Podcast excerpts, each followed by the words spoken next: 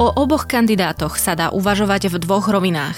Akí sú ľudia, lepšie povedané, čo o nich hovoria osoby z ich okolia plus čo o nich vypovedajú ich skutky a akí sú politici.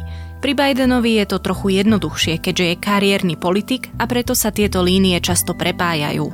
Naproti tomu je Trump, predtým outsider, biznismen, okolo ktorého vznikol robustný, spletitý, priam abnormálny mrak informácií, až má človek pocit, že viac o ňom už počúvať nie je ani fyzicky možné. My sa napriek tomu v tejto tretej epizóde podcastovej minisérie Dobré ráno americký prezident pokúsime zodpovedať aspoň časť otázok, ktoré siahajú za titulky v novinách a šteky na sociálnych sieťach. Príjemné počúvanie vám želá Nikola Bajánová. Jedna debata, ktorá sa o tom vedie, je, že či toto je naozaj to najlepšie, čo dokáže vyprodukovať 300 miliónový národ, že vlastne vyprodukuje ako tých dvoch kandidátov, ktorí sa uchádzajú o ten najsilnejší úrad, dvoch mužov, ktorí sa blížia 80 a ktorí v podstate akoby takmer nejakým spôsobom nereprezentujú to, o čom tá Amerika je a čo sa v nej odohráva.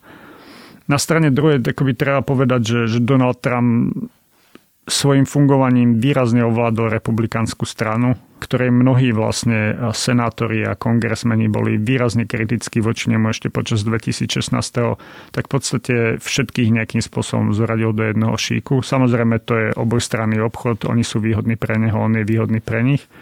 Na strane druhej Joe Biden zišiel z tých demokratických prímerok ako niekto, kto v konečnom dôsledku bol stavkou na istotu z toho pohľadu, že je to biely muž, je to starý muž a môže byť dobrým kontrastom voči Donaldovi Trumpovi. Hej, to, čo Hillary Clintonová nedokázala urobiť, jednak tým, že, že bola žena a jednak tým, že reprezentovala niečo, čo čas voličov vníma veľmi kriticky v tom americkom systéme. A to, proti čomu sa, dajme tomu, tí tvorcovia ústavy snažili bojovať. To je nejaký dynastický, akoby dynastické fungovanie v americkom politickom systéme, že tu máme Kennedyovcov a Clintonovcov a jednoducho oni si odovzdávajú nejakým spôsobom moc. Čiže toto je tiež silný sentiment, ktorý tam bol prítomný. Minimálne jednu vec majú spoločnú. Sú to dvaja starí bieli muži hovorí Erik Láštic. No jednoducho máme dvoch kandidátov, ktorí sa blížia 80 z ktorých ten Donald Trump zasa vyzeral veľa energetickejšie, aj spôsob jeho fungovania je neporovnateľný s Joe Bidenom tu treba potom, a tá diskusia sa odohráva úplne verejne, hovoriť o tom, aké mechanizmy má ten americký politický systém na zabezpečenie pokojného fungovania moci, ak sa ktorémukoľvek z tých kandidátov niečo stane, či už počas ešte samotnej kampane, alebo potom medzi období, alebo potom počas samotného prezidentského úradu. A preto dajme tomu aj ten dôraz, ktorý sa kládol na to, kto sú viceprezidenti, aké sú ich priority a akým spôsobom vlastne v tých kampaniach fungujú. To znamená, to nástupníctvo je v zásade vyriešené. Pri prezidentovi tam automaticky nastupuje viceprezident a, a stáva sa novým prezidentom. Čo z tohto pohľadu je Mike Pence ako vlastne staronový kandidát na viceprezidenta a pre Joe Bidena je to práve reprezentantka potenciálne tej novej demokratickej strany alebo, alebo novej demokratickej väčšiny Kamala Harris ako niekto, kto môže reprezentovať nejakú novú tvár demokratickej strany. Keď je samozrejme otázka, akým spôsobom v tomto momente sú tí viceprezidentskí kandidáti niekým, kto ovplyvňujú rozhodovanie voličov.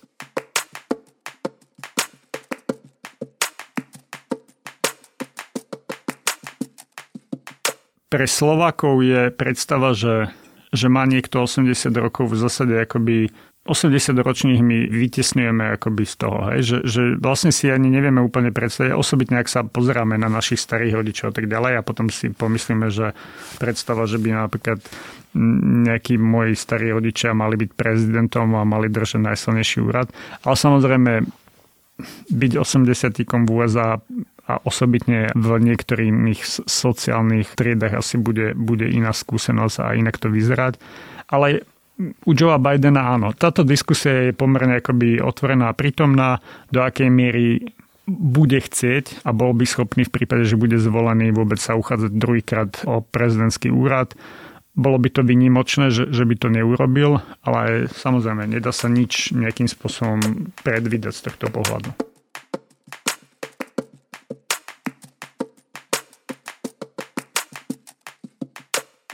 Začníme Bidenom. Ako som už spomenula, vyštudovaný právnik Biden je v prvom rade politik. Dokonca najdlhšie slúžiaci sedemnásobný senátor v histórii štátu Delaware a až do tejto kandidatúry ho najviac preslávila pozícia viceprezidenta po boku Baracka Obamu v rokoch 2009 až 2017. Ako senátor sa profiloval hlavne ako most medzi demokratmi a republikánmi. Stal sa prvým americkým politikom, ktorý v roku 1987 predložil v kongrese návrh zákona, ktorý sa zaoberal klimatickými zmenami. Cieľom návrhu bolo, aby sa v Bielom dome založila pracovná skupina, ktorá sa bude témou klimatickej krízy zaoberať. Tieto kroky prijala napokon až administratíva Billa Clintona. Spolu s Obamovou administratívou zabezpečil prijatie zákona o cenovo dostupnej zdravotnej starostlivosti, známy tiež pod názvom Obamacare. Počula som hodnotenia, že Biden je demokratický rojko, ktorý porazil koktanie, pestuje si dobré vzťahy s lídrami a líderkami z iných štátov a prezidentom sa chcel stať už dávno. Dobre, toto nie je hodnotenie, toto je čistý fakt. O nomináciu od demokratov sa uchádzal prvýkrát v roku 1988. Dokonca to pre neho vyzeralo aj celkom nádejne. Kolená mu ale podrazilo plagiátorstvo. Jeho príhovor bol takmer identický s tým, ktorý predniesol šéf britských lejbristov Neil Kinnock. Why is it that Joe Biden is the first in his family ever to go to a university? Why am I the first Kinnick in a thousand generations to be able to get to university. Why is it that my wife, who's sitting out there in the audience, is the first in her family to ever go to college? Why is Glenys the first woman in her family in a thousand generations A ešte niekoľkokrát nafúkol svoj životný príbeh, napríklad zo seba urobil väčšieho bojovníka za občianske práva, akým skutočne bol. New York Times jeho prvú kandidatúru nazvalo kalamitou. Opäť to skúsilo 20 rokov neskôr, kedy však napokon dokončil boj o Bielý dom ako Obamová pravá ruka.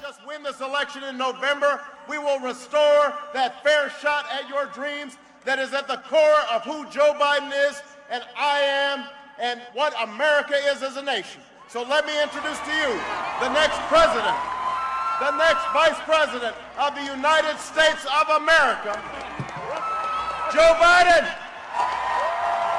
A na záver k Bidenovi už len toľko. Čeli obvineniam, ktoré voči nemu vyslovuje Trump. Údajne sa mal dopustiť korupcie, keď mu jeho syn vybavil stretnutie so zástupcom ukrajinskej plinárenskej spoločnosti. Či sa tak stalo, obvinenia nespomínajú.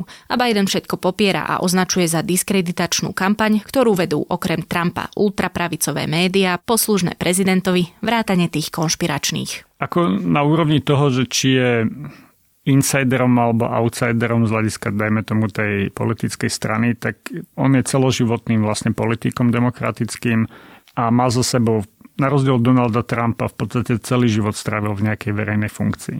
V súčasnosti akoby podľa mňa hrá také dve úlohy. Jednak je protikladom Donalda Trumpa v tom, že, že úplne iným spôsobom komunikuje s americkou verejnosťou.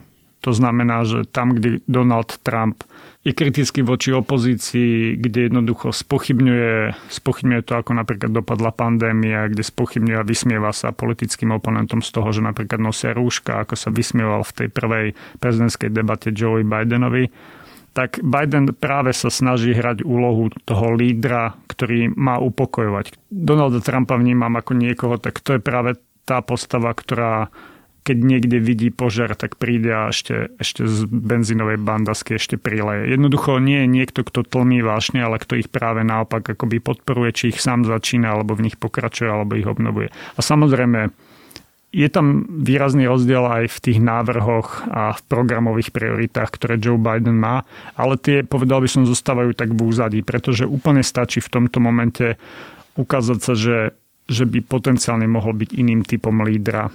Namiesto vzbudzovania vášni a rozputávania vášni niekým, kto to bude ukľudňovať. Namiesto toho, že Donald Trump naozaj ide vyslovene a hýbu ho veci, kde, kde vidí nejaký konflikt, kde môže ísť do nejakého konfliktu akokoľvek osobného, akokoľvek prízemného, akokoľvek pre jeho vlastne napríklad politickú budúcnosť nezmyselného, že otvára konflikty, ktoré mu ubližujú z hľadiska toho, lebo nie sú vnímané ako väčšinovo pozitívne Američanmi tak Joe Biden je presný opak. Snaží sa jednoducho ponúknuť nejakú verziu centristického politika. Čiže máme jedného, povedal by som, roznevaného starého muža a na druhej strane máme nejakého starého muža, ktorý práve tú životnú skúsenosť využíva na to, aby ukázal ako pokojne sa dá komunikovať, ako môže vyzerať líder. Hoci v konečnom dôsledku ani Biden je niekým, kto, kto dlhodobo môže vlastne USA zmeniť vzhľadom aj na jeho vysoký vek a aj vzhľadom vôbec na to, aké miesto má v demokratickej strane.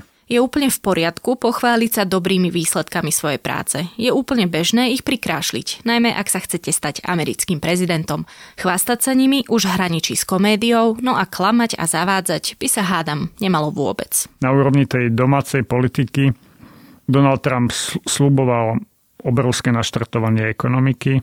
Z tohto pohľadu treba povedať, že v podstate možno až do februára tohto roku americká ekonomika fungovala veľmi dobre. Tá klasická akoby polemika v USA je o tom, do akej miery vôbec prezidenti môžu vplývať na ekonomiku, vzhľadom na to, že majú v rukách exekutívnu moc, že môžu výrazne ovplyvňovať cez exekutívne dekrety niektoré aspekty ekonomiky a vôbec prezidenti a to, čo hovoria a to, čo nehovoria, výrazne vplýva potom aj na investorov a na biznis a tak ďalej. Tak z tohto pohľadu tam nejaký vzťah určite bude. A tá ekonomika fungovala veľmi dobre, nezamestnanosť bola výrazne nízka. Tí kritici Donald Trumpa hovoria o tom, že tú ekonomiku v podstate zdedil v relatívne dobrom stave. Po Obamovi zdedili v čase, keď ekonomika začala rásť, pretože ak si spomenieme, Barack Obama nastúpil do prezidentského úradu v podstate uprostred jednej z najväčších ekonomických kríz v 2009. Čiže z tohto pohľadu vlastne tie ekonomické cykly prirodzene spôsobili to, že odozdával ekonomiku v, to, v tej rastovej fáze. To, čo Donald Trump súčasne urobil a čo je zase ďalšie dostate v tomto prípade veľmi klasickou republikánskou programu a to je nižšia regulácia zo strany federálnej vlády a zníženie daní. Toto bolo niečo, čo republikáni dokázali splniť. Otázka je, že akým spôsobom vlastne to zníženie daní sa prejavilo potom na, na, na vláde a vládnutí. Výrazne narastol zase deficit amerického rozpočtu a súčasne to, čo sa zdá z tých, tých prvých dát, je, že to zníženie daní, ktorého ideou bolo, že, že bude to viesť k rozdeleniu tých ziskov jednak medzi bežných obyvateľov a zamestnancov a jednak k posilneniu výroby a napríklad výrobných kapacít, tak výsledkom toho zniženia daní bola iba ďalšia redistribúcia bohatstva medzi tých už, už bohatých. To znamená, z tohto pohľadu toto nie je úplne možno to, čo Donald Trump sluboval v konečnom dôsledku a pandémia to ukazuje úplne otvorene. Ten problém USA s ekonomickou nerovnosťou je skutočne v tom, že bohatí sú aj počas pandémie ešte bohatší a ten ekonomický dopad a pandémie je oveľa silnejší na, na strednú vrstvu a na tých, na tých chudobnejších. Čiže z tohto pohľadu to je taký rozporúplný výsledok. Ekonomika mala byť tým, čo Donald Trump chcel predávať voličom.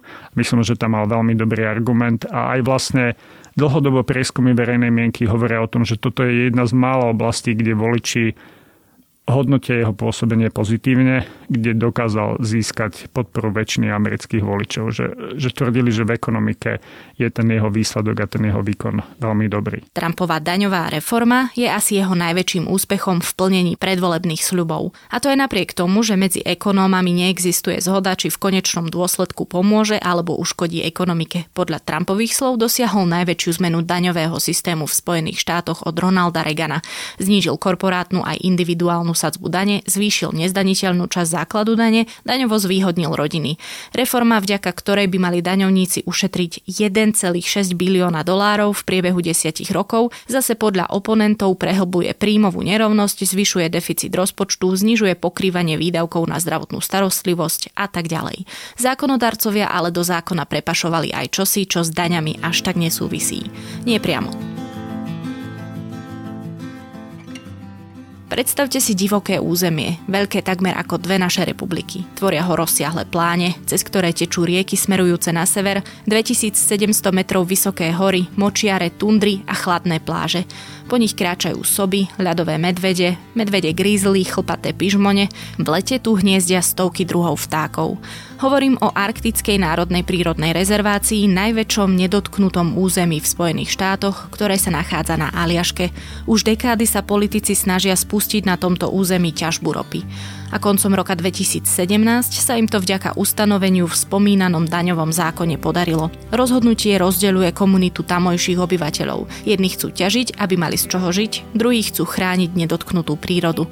V auguste tohto roka Trumpová administratíva sfinalizovala plán ťažby. Do konca roka by chceli začať predávať povolenia.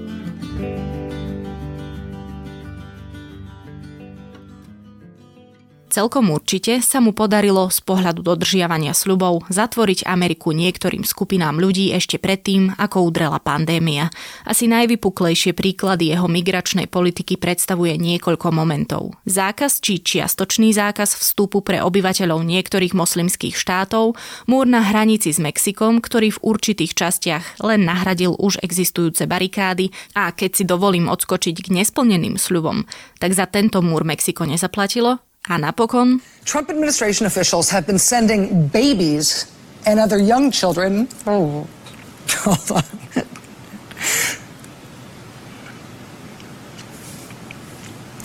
to at least three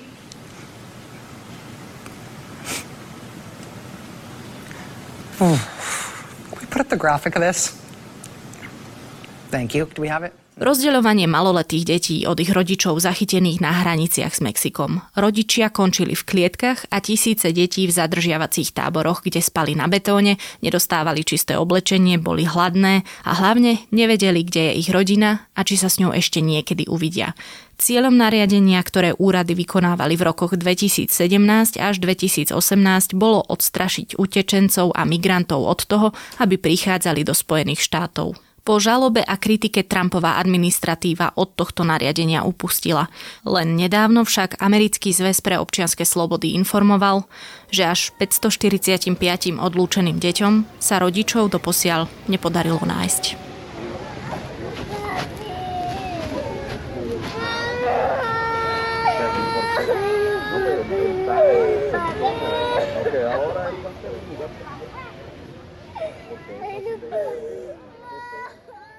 To, čo sa Američanom spolu so spojencami počas Trumpovho vládnutia podarilo, bolo významné oslabenie islamského štátu. Bol to práve Donald Trump, ktorý svetu takmer presne pred rokom oznámil, že líder ISIS Abu Bakr al-Baghdadi je po zásahu amerického špeciálneho komanda mŕtvy. brought the world's number one terrorist leader to justice. Abu Bakr al-Baghdadi is dead. He was the founder and leader of ISIS, the most ruthless and violent terror organization anywhere in the world. Trump sa vo svojich vyjadreniach o bezpečnosti vo svete vyjadroval skôr nervózne. Kričal, že politici boli príliš korektní a mekí a je na čase s tým všetkým skoncovať. Zároveň počas svojho obdobia nezačal žiadnu novú vojnu. Na jednej strane chcel skoncovať s určitými konfliktmi čo najrýchlejšie, radikálne ako to len šlo. Na druhej strane ako sme si už vysvetlili v prvej časti podcastu, nechcel niesť zodpovednosť za celý svet, čo sa odrazilo v jeho politike Ameriky na prvom mieste. Were incredible. I got to watch much of it. He died after running into a dead-end tunnel whimpering and crying and screaming all the way. K jeho ďalším politickým krokom, ktoré naplnil a ktoré spomeniem len v krátkosti, patrí obsadenie Najvyššieho súdu konzervatívnymi sudcami a sudkyňami, naposledy, keď zosnulú ikonickú Ruth Bader Ginsburg týždeň pred voľbami nahradila Amy Coney Barrett. Tieto sudcovské miesta sú na celý život. the President of the United States, accompanied by Justice Clarence Thomas and Justice Amy Coney Barrett.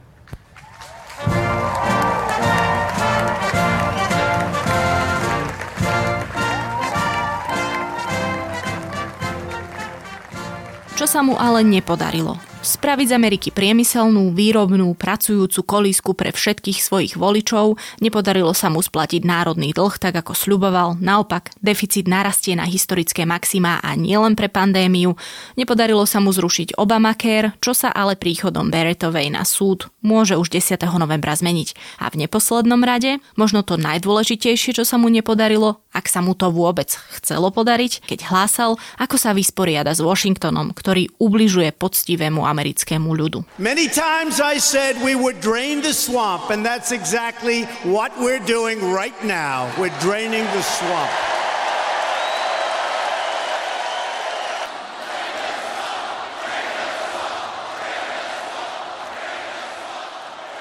Do úradov nominoval aj neschopných ľudí zo svojho rodinného okolia, pomáhal iným, ktorým bol zaviazaný, zatváral oči pred prehreškami tých, s ktorými spolupracoval, oslobodzoval kriminálnikov, ktorých osobne poznal, ignoroval mnoho písaných a nepísaných pravidiel a hovoril, že ako prezident má prakticky absolútnu moc.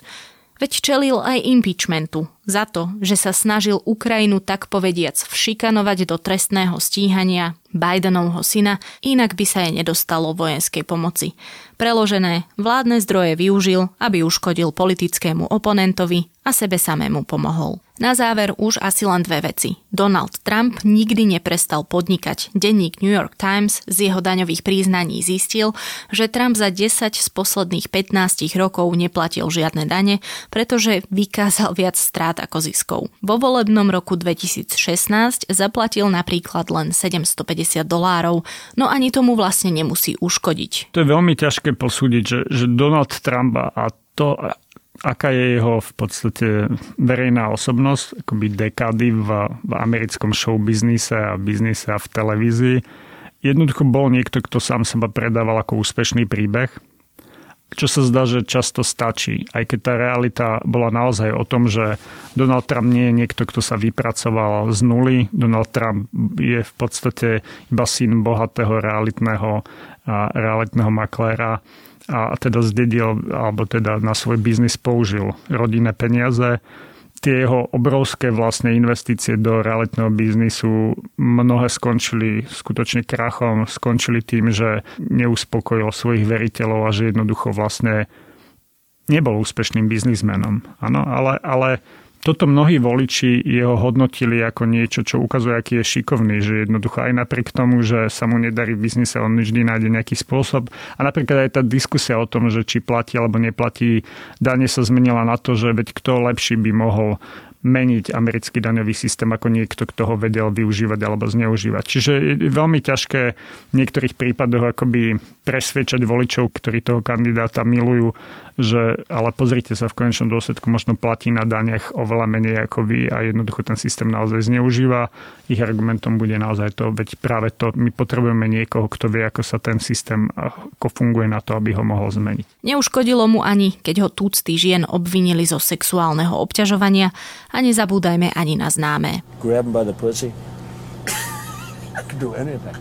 To, čo Donalda Trumpa robí vynimočným v kontexte moderných prezidentov USA je jeho schopnosť odolať v podstate akýmkoľvek škandálom a situáciám, ktoré by v minulosti znamenali koniec iných politikov alebo iných prezidentov dokonca. Čiže či už je to na úrovni správania alebo ich minulého života, alebo na úrovni ich vonkajšieho vystupovania. Z tohto pohľadu akoby Donald Trump preukázal akoby obrovskú života schopnosť, že je napriek tomu schopný stále presvedčiť cez 40 amerických voličov. Tá druhá vec, ktorú treba povedať, že nikdy počas svojho prezidentského úradu Donald Trump nepožíval podporu väčšiny verejnosti americkej. Čiže on je stále prezidentom, o ktorom hovorí menšina Američanov iba, že vykonáva dobrý job v úvodzovkách a väčšina je stále presvedčená o tom, že nie je dobrým prezidentom. A toto je celkom vynimočné, že z tohto pohľadu je Donald Trump skutočne historicky nepopulárnym prezidentom pri najmenšom v tých moderných dejinách a bol počas celých 4 rokov. To znamená, že cesta k jeho víťazstvu v tých novembrových voľbách vedie naozaj iba cez to, že sa pokúsi výrazne oslabiť demokratický entuziasmus, to znamená entuziasmus medzi demokratickými voličmi, cez to, že bude spochybňovať Joea Bidena ako niekoho, kto je taký a taký typ politika, ako sa mu to podarilo ostatne u Hillary Clintonovej. To znamená, spôsob, akým demobilizujete voličov, dajme tomu menšinových a jednoducho, ktorí hoci by volili demokratov, radšej zostanú doma. Čiže toto je v podstate cesta k víťazstvu Donalda Trumpa. Mobilizuje svojich voličov, pri najmenšom tá významná časť republikanských voličov je, je silne stotožnená s prezidentom a odradí voličov demokratických. A takouto kombináciou môžete aj ako nepopulárny prezident, ako prezident, ktorý nepožíva väčšinovú podporu verejnosti, zvyťaziť vo voľbách, ktoré budú tesné a vďaka tomu americkému systému, kde jednoducho nemusíte získať viac hlasov, ale strategicky iba v tých rozhodujúcich a dosiahnete tesnú väčšinu, tak sa vám môže podariť vyhrať. Americké médiá často používajú príklad, že Donald Trump je teflonový politik, že sa od neho odrážajú v podstate akékoľvek škandály to je síce pravda na úrovni toho, že nikdy ho nestali kariéru, ale neznamená to, že, že Donald Trump je schopný byť väčšinovým prezidentom. On jednoducho tie škandály ho objektívne stiahujú. Akoby to, akým spôsobom funguje, ako sa správa, aj to, čo je na neho naviazané, počnúť s jeho podnikaním, končiať s vlastne sexuálnymi škandálmi.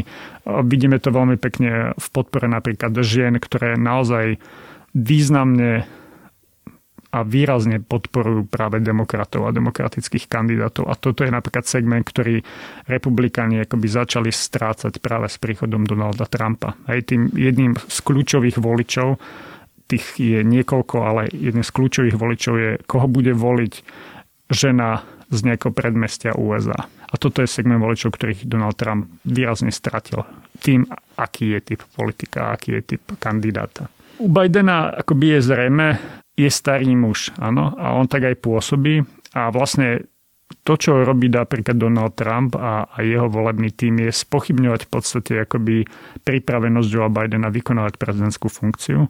A toto je v podstate aj najväčšie, akoby, najväčšia otázka z oči voči, z oči voči Joe Bidenovi. A to druhá samozrejme je, že to, aký je typ politika, to v akom veku je, je zrejme pre demokratov, že je kompromisom, že on je dočasným riešením toho. On je niekým, kto, kto nie je Trumpom hej, a vyvažuje ho práve tou pokojnou energiou hľadaním koncenzu. Ale súčasne nereprezentuje v podstate v súčasnosti už demokratickú stranu. Demokratická strana sa hýbe, akože je oveľa energetickejšia a tie skupiny, ktoré sú rozhodujúce do budúcnosti, budú generovať úplne iný typ kandidátov, úplne iný typ politík očakávajú. Z tohto pohľadu je Joe Biden naozaj takým nejakým mostom do budúcnosti, ktorá ťažko povedať, ako bude vyzerať, ale bude prinášať viac menšinových politikov, viac žien do americkej politiky.